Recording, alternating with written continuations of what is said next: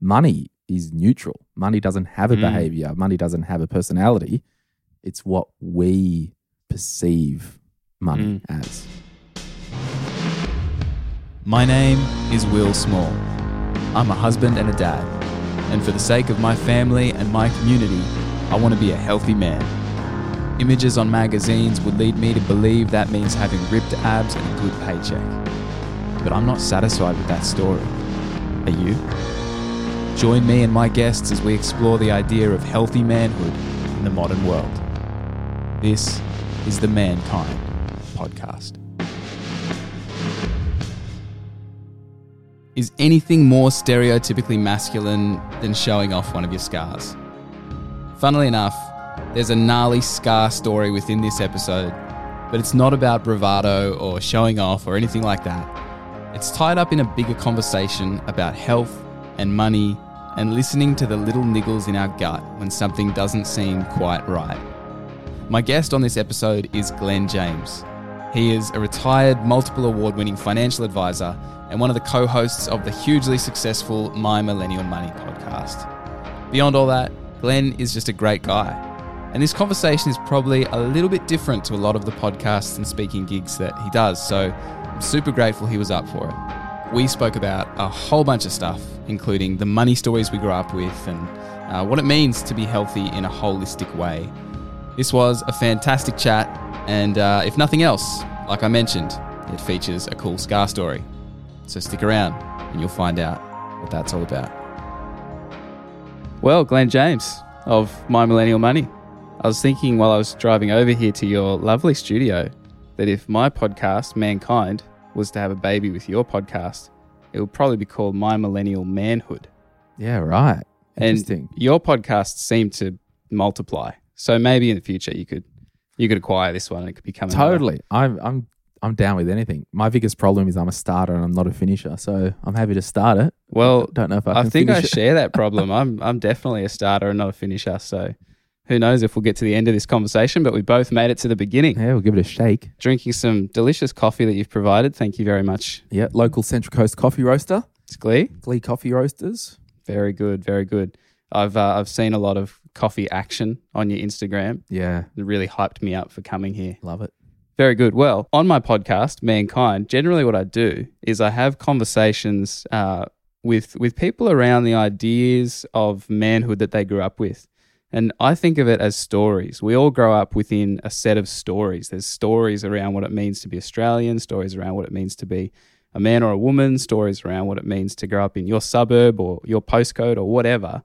And obviously, this is true of money as well. And most of the time, we're kind of unconscious of these things. They're just sort of in the air that we breathe. But when we become aware of them, we can start to kind of work out is this actually the story I want to live out of? Is this helpful? So I'm just wondering, from your perspective, do you see some kind of common stories around money that people grow up with? What might some of those be? And maybe if you want to go into it, which ones are maybe more helpful or unhelpful than others? Yeah, it's interesting. I think broadly, and everything I say is kind of just anecdotal from listeners when they write Sure. in and, you know, might put a comment in the Facebook group or if I'm interviewing people. But I think there's broadly, I think, three kind of reoccurring themes that I see. It's like growing up, low income household, just no two cents to scratch together. The other one could be um, probably the mid range. It's like mum and dad, working class family. You know, we didn't want for much, but we didn't have everything. That was kind of probably more my family. Mm-hmm. And then maybe the third part of the story is around um, debt. And, you know, mum or dad never had a credit card. And, and particularly my family, dad was always like, "If you don't have the money, can't buy it. Like, actually, pretty simple. Mm-hmm. And then the other kind of branch of that third point is, oh, mum and dad always had car loans and credit cards. So a blend, I can't say that, you know, it's 90% one of those things, but it might be pretty well balanced, uh, particularly with my listeners because there is such a variety of listeners.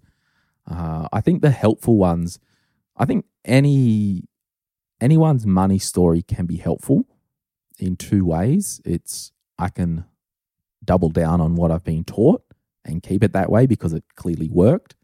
Or I can go, hey, I don't want the next generation to be like my family growing up for whatever reason. Mm. So I think it's kind of like it's what you make it. You've just got to be self aware enough to know that whatever was in the past or the the thinkings or the mindset or the habits and behaviors that we've witnessed growing up, we have to be self aware enough to go, okay, no, I'm doing this now, or yeah, he was or she was onto it. My mum or dad were onto it, or nan or pop were onto it, Mm. and then learn from that. Yeah, for sure. The self awareness thing is huge, right? Because I think a lot of people, and maybe when they get into a relationship with somebody who's grown up in a different kind of household or with different kind of money messages, that's obviously often one of those moments where you kind of have this clash, and you're like, no, this is this is how we should deal with our money. We should predominantly, you know, be Scrooge McDuck and not spend a cent, even though there's money there, or we should, you know, hey, like live today. Yeah, and that's interesting you say that because some of the most popular episodes that we've done is on money mindset. Mm. Because, and when you think about it, like if I put $100, you know, on the top of your laptop there, um, and we bought five random people in from the street, you know, one person might say, Oh, $100, that's changed my life. Other person might say, Oh, sweet. So money is neutral. Money doesn't have a Mm. behavior, money doesn't have a personality. It's what we, I guess, perceive money as. Yeah, so true. I remember one of my most influential high school teachers actually teaching us about money and just this kind of idea that's quite basic when you think about it, but just him kind of saying, look, at the end of the day, th- this is either paper or numbers that actually aren't worth anything. It's only worth something because we all believe in it. Yeah, and societies put a value on that. Yeah. And as well, you could say the same, you know, all the gold uh, freaks out there that are just the world's ending tin hat and buying gold could actually say the same for gold. It's just a bit of rock that society says we put value on it. Yeah, hundred percent. Yeah. So obviously, this podcast is uh, kind of predominantly thinking around these ideas of of manhood and and men's health and things like that. And I'm just wondering, I can probably think of some stereotypes that come to my mind, but I'd be interested in your observations or reflections around. Are there kind of common money attitudes that you see more prevalent in men? Now, obviously, it's going to be a generalization, Mm. but just wondering if you see kind of particular kind of maybe cultural narratives that that men particularly kind of live out when it comes to money and how it you know the role it plays in their lives Yeah, I think, and again, just my experience when we're looking at money, I don't think it's any different than any other area of our life. And I'll give you an example. So, probably up to 70%, 65 to 70% of our listeners are female. Mm-hmm. Okay. I put that down to maybe a couple of reasons. Um, or probably the main one, I think sometimes us men, we think we don't need to learn because it's all good, it's under Mm. control. it's like a self-reliance Yeah. narrative Yeah, and I think I I like I've been such a victim of this my whole life, and it's different to Nath here who works in the studio. I will, and it's a personality personality thing as well. So it's probably not strictly male female type thing, but Mhm. You know, I might get a new camera or microphone or whatever. I'll just rip it out, plug it in, and play with it. Where that gimbal we got the other day, Nath ripped it out. He's looking at the manual. I'm like, what are you looking? Just What? Just play with it. Just Nath what are you doing?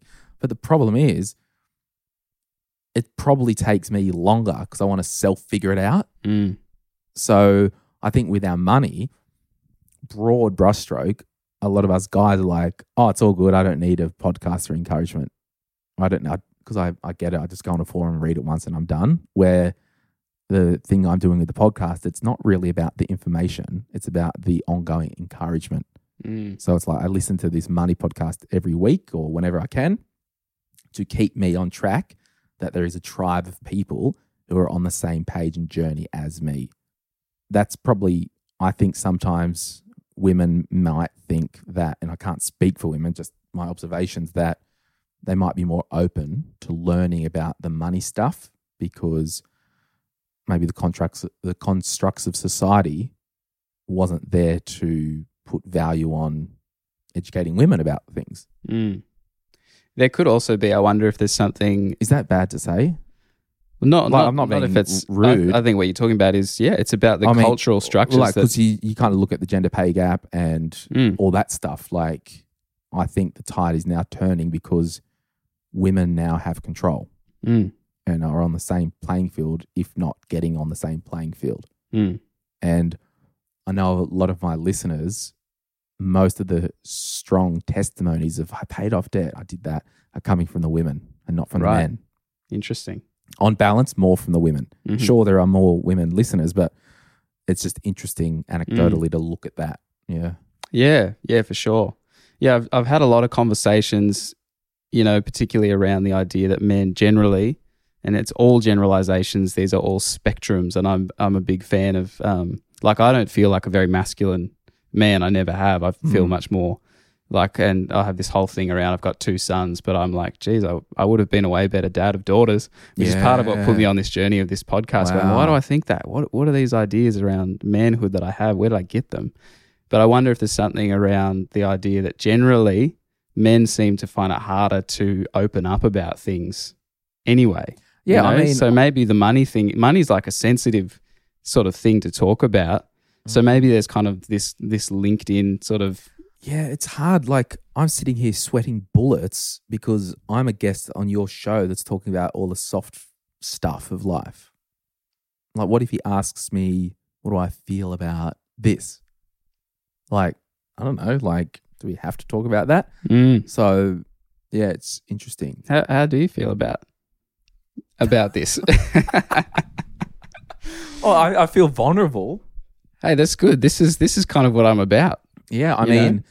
It's um I'm pretty honest on my podcast openly about stuff, but Mm, I think there's two types of honesty. It's like you've got this public honesty where, mm, you know, I can talk about my situation and it's all good, but and I, I have talked publicly about like mental health stuff on the podcast on my own Mhm. journey. So, but there's just still some areas of vulnerability that we've all got.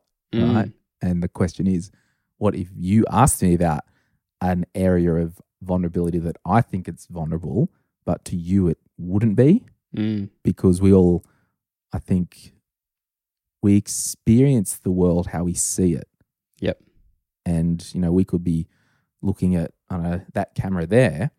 I'm looking at it from this angle and I go, no, Mm. no, no, no, it's, it's this long, it's that long, but you're looking at it from that side and you're like, no, no, it's this way. mm. So I think it's just we all experience the world differently. Yeah, for sure. Yeah, it's funny because to me, like, actually, if you were interviewing me about money, I would feel very vulnerable. Whereas if you were i- interviewing me about my emotions, yeah. I'd probably be, I'd probably be pretty chill Yeah. about that. So there is obviously uh, a layers to all of this.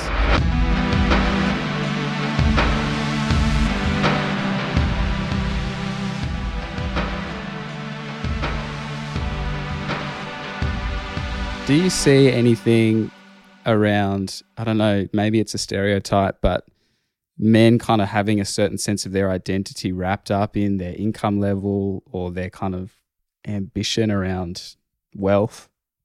Yeah, I think so. Um, and it's been really hard, I guess, for me working, you know, primarily in financial services, where there's a lot of ego, there's a lot of big, big salary earners. Like I was at a conference once, and you know, at a table and talking to these guys, a little bit older than me, but he said, "Oh yeah, I've got a, I've got the new Merc or whatever, and two hundred grand." And then this guy said he had a Bentley, and um, so much of their identity was wrapped up in this Mm. car thing. I love cars, and here I am was like, "Oh, I've got a Ford Focus," um, like. But it was weird for me because towards because I'm now a retired financial advisor. Um, you know, even three, four years ago, I was getting to the stage where I could afford to get a two hundred thousand dollar car if I wanted to. Mm. Dumb decision, and I've had to really work on my identity can't be tied up in that because it's a never ending thing that you can't ever chase. Mm. Like you look at all the celebrities that, you know, get addicted to substances. I don't want to start this chase of Mm. superficial. And I love cars. So if I buy a nice car, it might be a secondhand 30 grand Lexus. You know what I mean? Like it's Sure. so yeah, so I think the identity thing is it's been a challenge for me and I've had to consciously be aware of that Mm. and also consciously not buy into it, Mm. particularly around the financial planning and the financial services world where there is a lot of money. Yeah, and I, I think you know that kind of finding your identity in your money is not strictly a gendered thing. Obviously, anybody can struggle with that, but I wonder if for a while in history that has been more of a thing that because men have dominated the the workforce and women have been at home, there's been more of that maybe temptation to build who you are Mm. around dollars and cents, which kind of leads me to the next kind of question I have. You know, is just around I'm very interested in health. I'm more interested in health than I am in gender.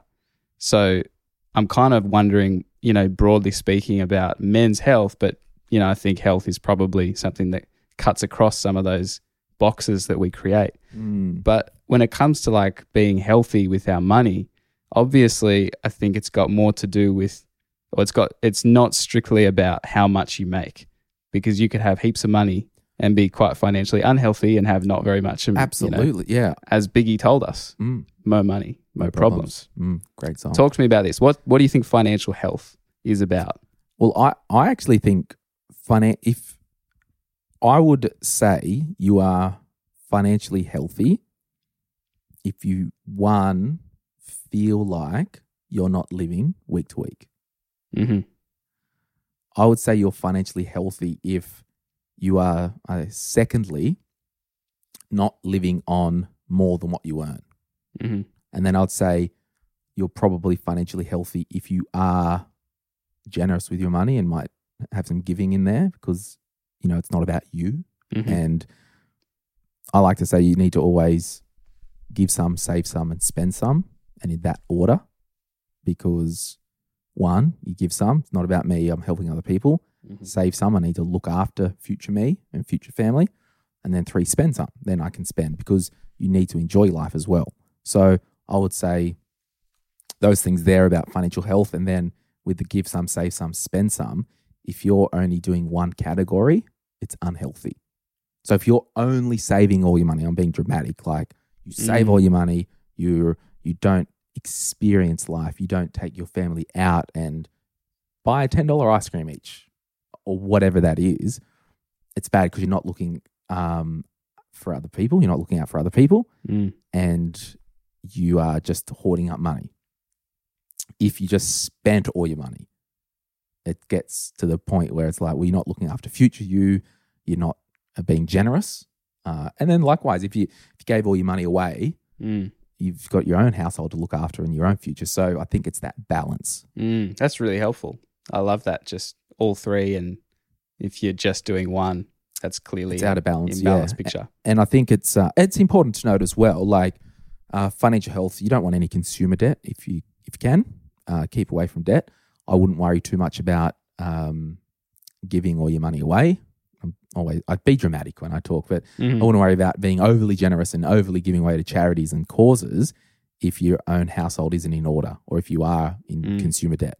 Uh, I interviewed a philosopher, uh, Peter Singer.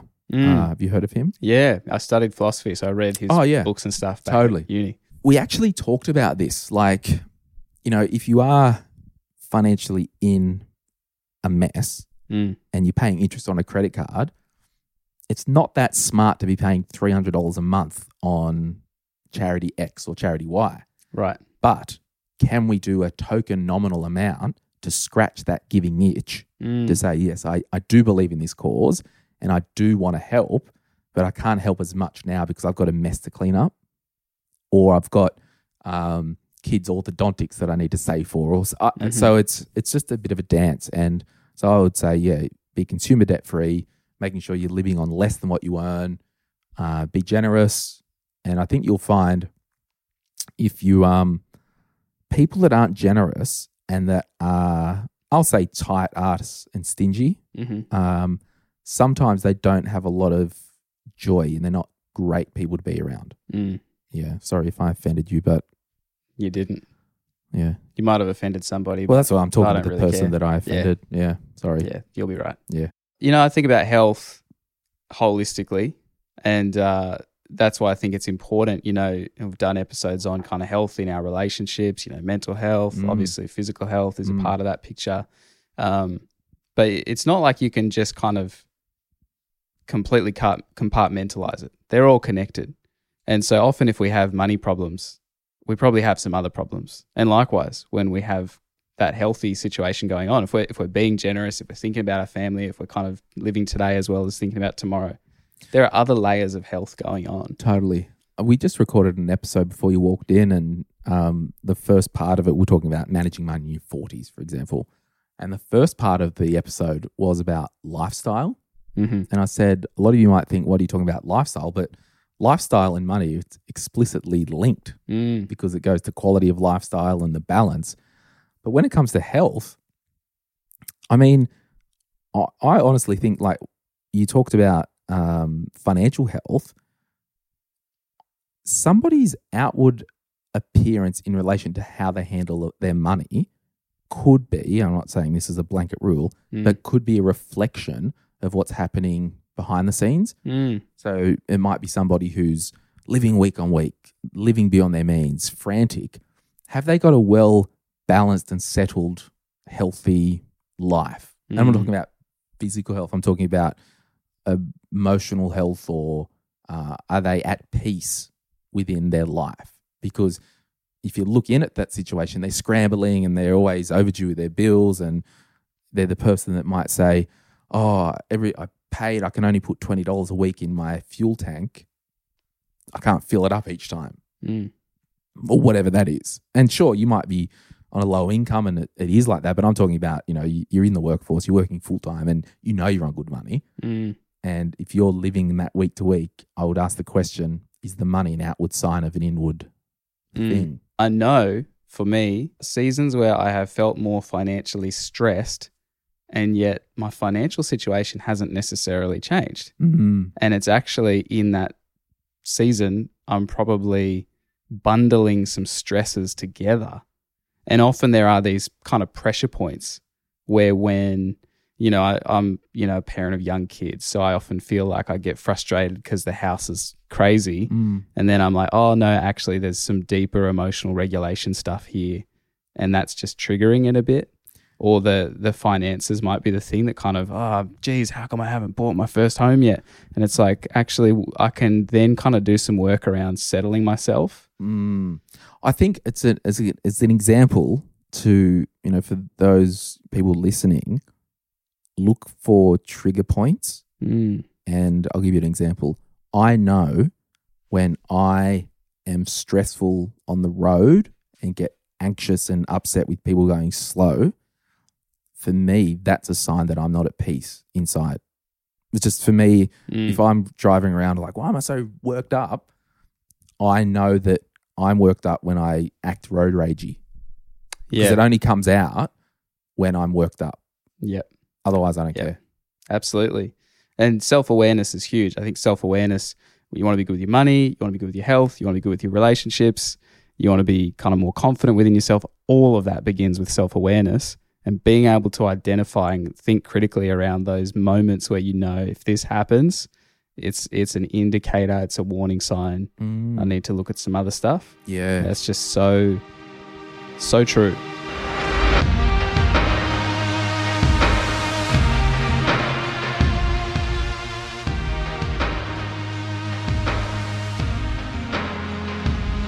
So we've talked, I guess, about the soft part of, I guess, health. Mm. So it's like the at peace type of health. But in terms of money, there's the hard correlation. Mm. If you um, have an unhealthy diet, you might put on weight, and then that might cost you money because you might be diagnosed with diabetes, or you buy cigarettes and you smoke cigarettes. That's explicitly linked Mm. to money and your health, and even mental health. Like if you are undiagnosed mental health, um, if you've got undiagnosed mental health problems, that could be explicitly linked because, for example, if you were bipolar and didn't know it, you're spending, you know, you could, it's a wave Mm. of a spectrum that you're on. You might have a weekend or two that you just blow out and it Mm. might cost you $300 going out, or you go and gamble and you just do erratic stuff where the underlying thing is a health condition that actually has a physical cost that he's costing you. Mm.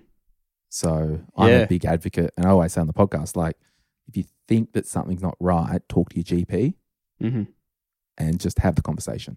Yeah, well, funnily enough, you might not want me to share this, but Well, we, whatever. we we had to reschedule this because the other day you were at your, at your doctor. Yes, yes. Oh, I'm sorry, I forgot to tell you. And I'm like, I'm, I'm so fine. I Are because you yeah, okay?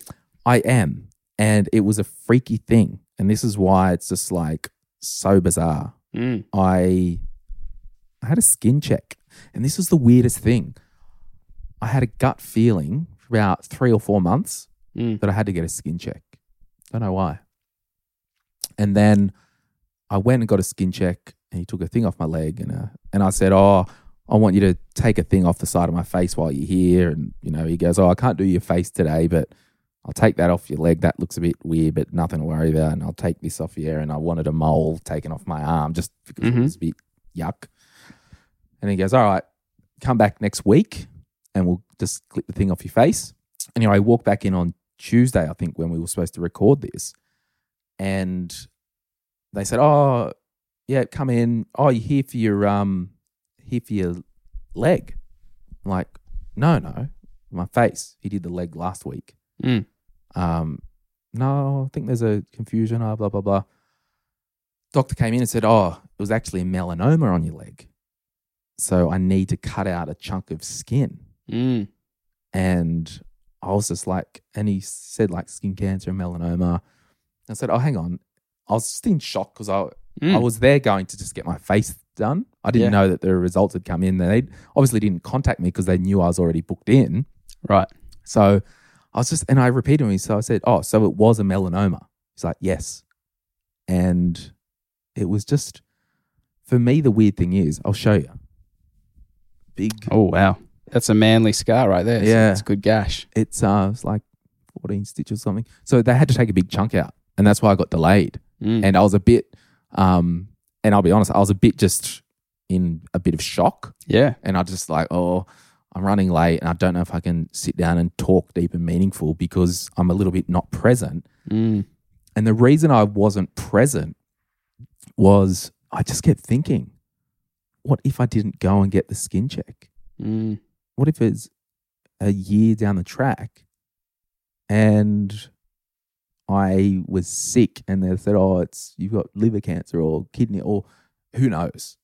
It just freaked me out. Mm. And it's kind of one of those things. It's like, I always, you can't live in the what ifs or if onlys. hmm Like you're here now, but you, your mind can play tricks on you and live in the what ifs, or your mind can play tricks on you and live in the if onlys, like the Mm. regrets.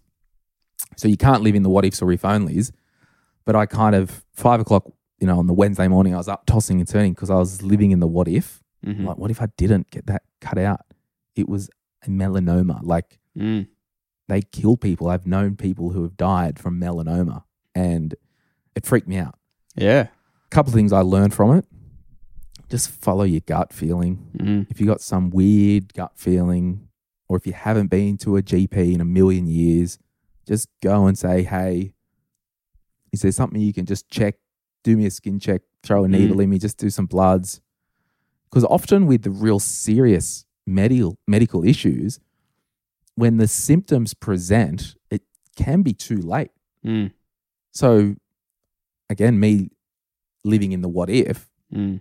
what if I did get sick and had a blood test and said, oh, you've got bloody, I don't know, blood cancer. I don't just make I'm not a doctor, but Bloody blood cancer. bloody blood cancer. You got something. Mm. It would have been preventable if you had a skin check every year. I'm like, oh, Mm. great. So, I think it's just important to just be aware that stuff happens. Yeah, uh, it's it's a really good reminder, and it's just another, you know, I guess uh, when it comes to the cost, thinking about things, Mm. there's what appears to be an inconvenience today, which is a much smaller cost Would have been a than, catastrophe. than allowing that years. compound interest or whatever. Totally. Yeah. And then it's another discussion. Like if you don't have life insurance, Mm. and particularly if you got death uh, and dependents, you need to get life insurance because if I let this go and I got really ill Mm. and it took me out, if I had kids, it's an issue. Like I've got death cover, but I don't need it, but it's linked to my disability cover and my trauma cover. Mm. So I'm insured if I get cancer. And in fact, the policy I've got has a partial benefit for melanoma. So I'm putting in a claim. Right. So I'm getting $20,000 from the insurance company. Mm. And it's kind of weird. It's like, oh, why? Why would they pay a partial benefit of 20 grand? Then I was thinking, imagine if it was on your face and I had to get that out. You might Mm. want to get some elective cosmetic surgery Mm. and at least the money would be there for that. So yeah, it, it was a bit of a whirlwind of a, a week. And I'm not like a lot of people get things cut out, but for me the shock was that I went in not knowing. yeah. like if they called me the week before, I would have been able to process it a bit. So it was Mm. just more the shock. Yeah. yeah, for sure. No, I appreciate you sharing sharing that story Mhm. uh, with with me and with with others listening to this as well.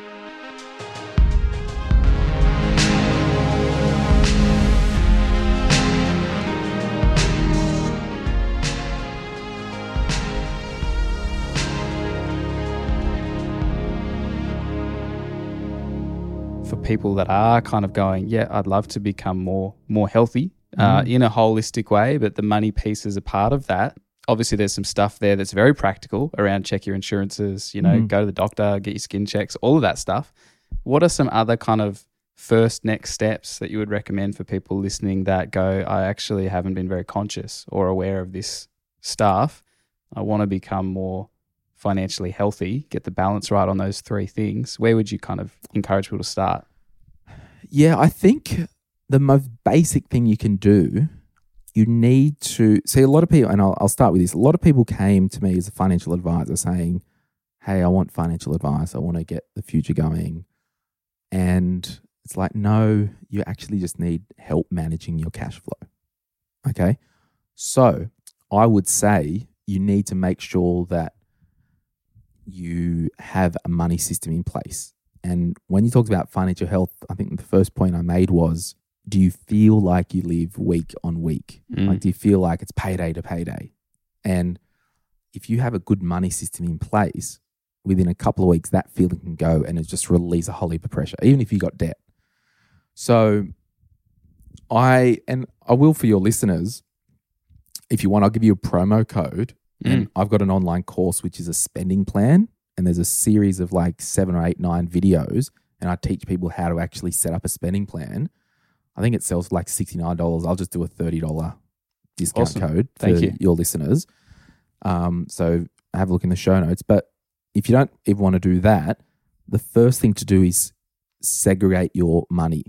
So have a separate bank account that your pay goes into Mm-hmm. and all the bills that go out of there, and then work out amount into another bank account. And I call it my blow account. So each week I transfer an amount from my cash hub bills account Mm-hmm. into my blow account with a different bank. And in that account there, that's the only card that's in my wallet. That's the only card that's on my Apple Pay. Mm-hmm. And that's the only bank that's on my phone. Right. So I get paid. Glenn James pays Glenn James once a week on a Thursday night. It's a set amount, and I use that card for food, fuel, entertainment, going out, Mhm. groceries, just day to day. Don't use my brain for it. And then on the other side, with the other bank that isn't on my phone, I need to log into the computer. I've got a cash hub, all the money goes into, all the bills come out of that. And the spreadsheet in my spending plan will help you do this. But that's kind of the first thing to do is to separate your bank accounts and quarantine your money for the different purposes to start to get in control of what you're doing. Mm, it's like safeguarding against You're your protecting impulses. you're protecting yourself and because I'm a spender by nature, so the blow account allows me to spend without using my brain or having to go, oh, two dollars for a coffee here. It's like, yep, just X amount a week. But for the savers, having that separate account gives the savers permission to spend. right. Because a lot of savers struggle with the guilt of spending. Mm. But if we do a spending plan, uh, you can give yourself permission to spend. Mm, love that. So yeah, it's, it's all about quarantining your money.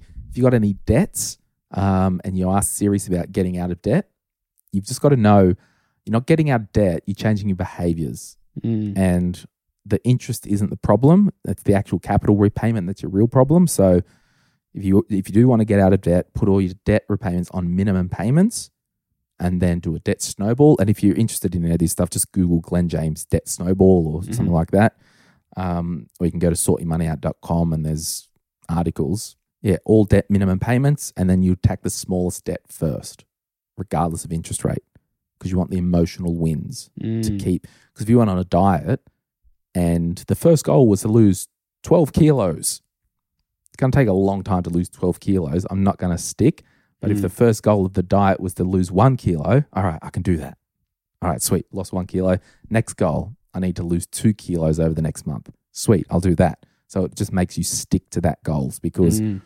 it doesn't matter how smart you are, it's all about behavior. Yes, I think I've seen you recommend in one of your emails or something James Clear's Atomic Habits, which So is like one of the best books. Um, I don't have it here because I've given it away, but it's, exactly for people that are hearing what you're saying and are wanting to just actually, yeah, get some really practical advice on how to make behavior change at that practical, tiny habit level. It's brilliant. Yeah, because the weird thing is, when you said earlier about the amount of income that someone spends, it's got nothing to do with that. It's about habits and behaviors. Like I had clients earning 400 grand a year and he had a 50 grand credit card that couldn't shake. You just couldn't shake it. Mm. That's no different than like a someone earning 70 grand a year having a $3,000 credit card that they can't shake. It's just the the common denominator is the person in the mirror. Yes. Yes. I think about this often and I think it's actually, it's not just about, I think about this over time, right? So I think if me as a 20 year old, you know, was behaving a certain way with my money and I don't do anything to change those habits and behaviors, then me as a 50 year old is going to have the exact same thing, just magnified. Oh, totally. I mean, I had a client once, he was 65. He came in and wanted to retire. Uh, he had 30 grand personal loan, still had 180 grand on his mortgage, I think 200 grand in his super. And I'm like, well, whatever way you cut this, you can't afford to retire. Mm. But the reason a 65 year old still had 30 grand personal loan is because maybe in his 20s, he would get a car loan, roll it over, get a personal loan, buy a car, and then buy this on personal debt, and then refinance the mortgage along the way. So then he gets to the end of his working life that he wants as a working life, and he's Mm. still got debt because he didn't actually change the habit and behavior Yep. uh, early. And the older we get, the harder it is to change our habits and behaviors. Yep. Uh, yeah. Well, the more you do something, the more you do something, Mm. which can be a wonderful thing if you're setting up that habit of doing the right the thing right you want to do more of. Yeah, totally. And it can be a terrible thing if you don't kind of break the bad habits. Well, that's really good, really practical advice. I'm I'm learning from this conversation, and uh, I think wherever wherever people are at, right? Obviously, some people are going to be more kind of literate with this stuff, um, but wherever you're at, I think there's always kind of continuous improvement that can be made. Yeah, and I think it's just important to note that no one is above this. Mm. Like no, like you know, the most high profile, upstanding citizen might have a an affair in their personal life. Mm. No one is above anything. We're all just, for sure. but it's just about making sure you keep daily, weekly, monthly accounts of your situation because it will drift. So the high profile, upstanding citizen, perfect image that turns out they've been cheating on their partner, there's no different than like they just didn't wake up one day having an affair. Mm. And it's the same thing. The person with three grand credit card debt didn't just go and buy one $3,000 lounge. It's death by a thousand cuts slowly, slowly, slowly. Mm. And then you end up at that result.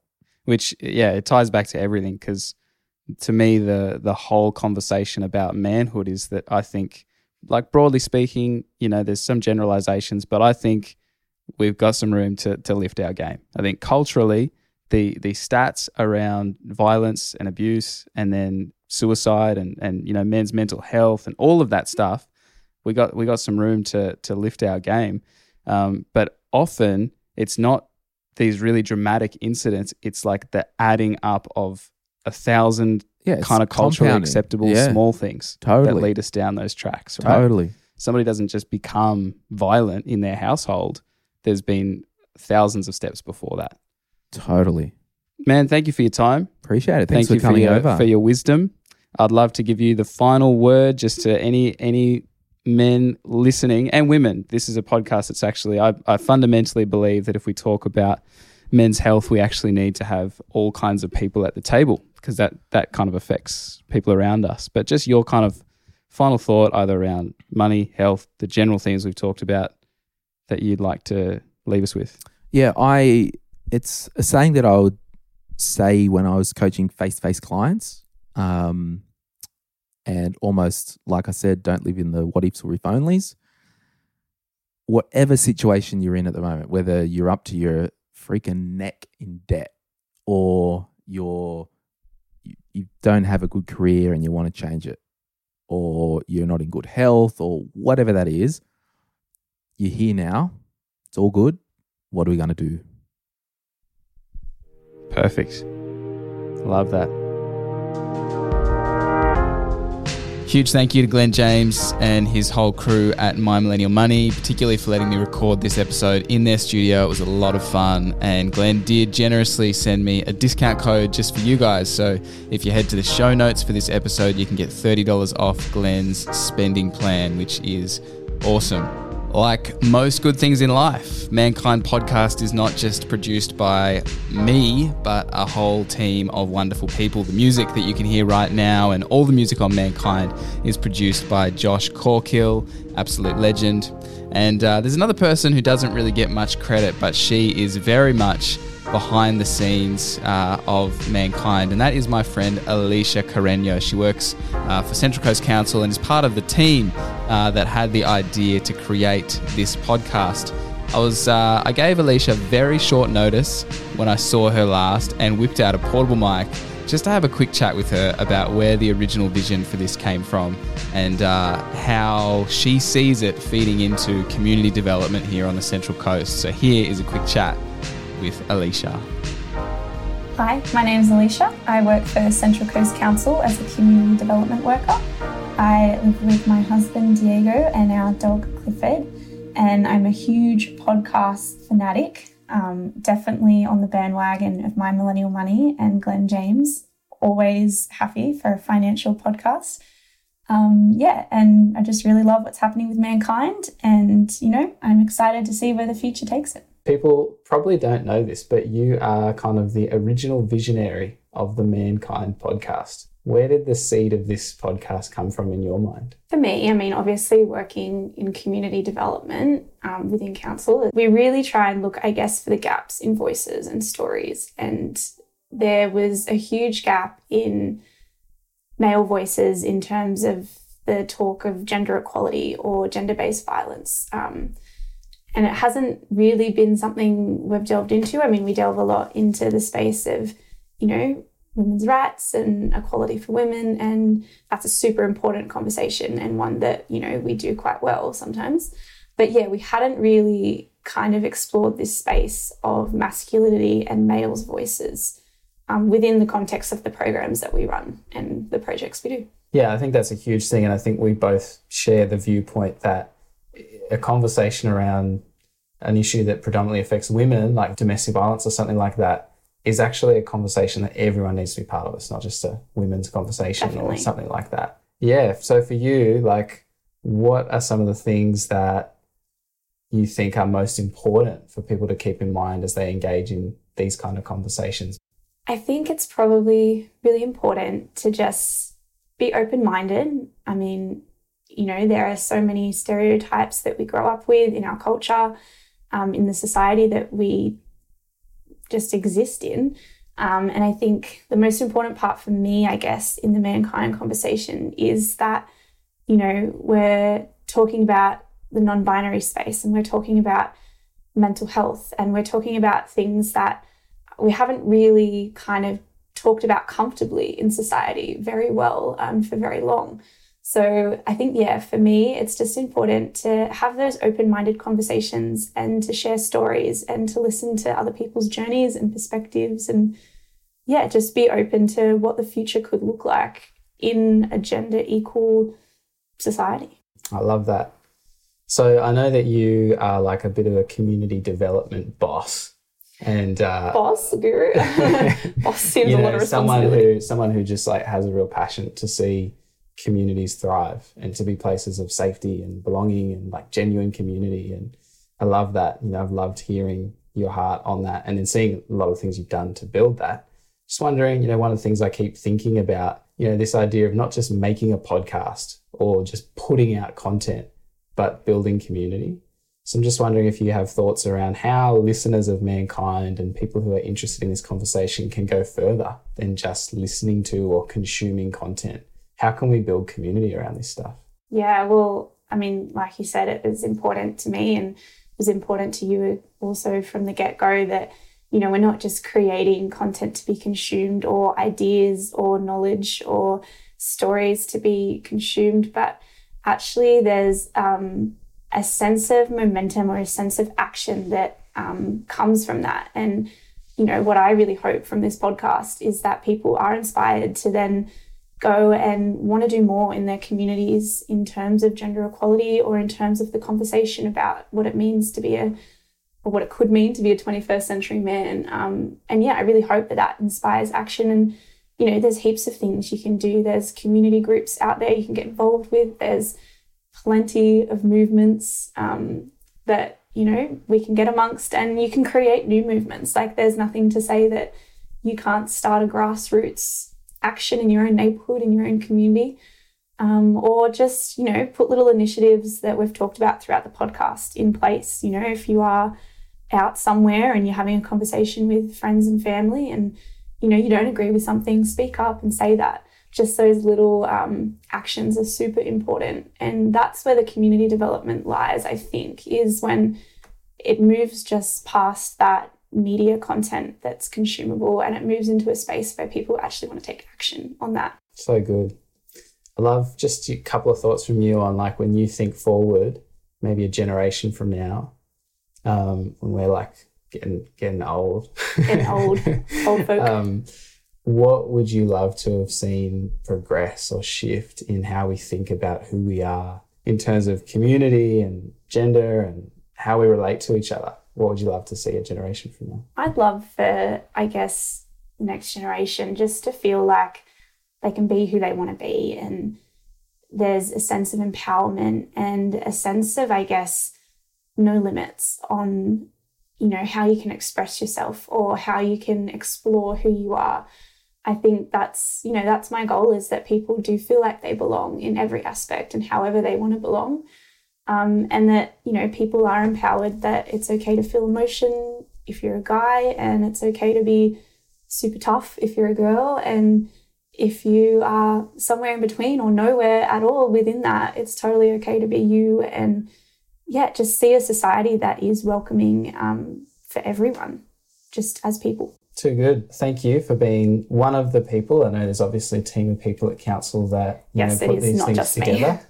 Do you have a final just thought or next step or anything you're like reading or engaging with at the moment that you're finding hopeful around these ideas? Anything that you want to point people towards? I think mine last thoughts would just be an encouragement that, you know, this podcast is stories and conversations about, you know, masculinity and the ins and outs and what that has meant in the past and what it does mean in the future. But it can be whatever the community wants it to be, and it can be whatever you make it. Um, and I'm really thankful for all of our listeners and all our, of our interviewees. And, you know, like we were saying before, I do encourage you just to take that next step and not just consume the stories or the stuff we talk about, but actually go out into the community and, you know, make a difference in someone else's life or in lots of people's lives. This podcast has been proudly brought to you by the Central Coast Council and developed by Lead by Story. Help us grow the conversation by giving us a rating and review on Apple Podcasts or sharing this episode around on your social media. I'd love to hear from you. What's your experience of manhood in the modern world? Drop me a message on Instagram or at leadbystory.com.au and let's have a chat. Catch you next time on Mankind.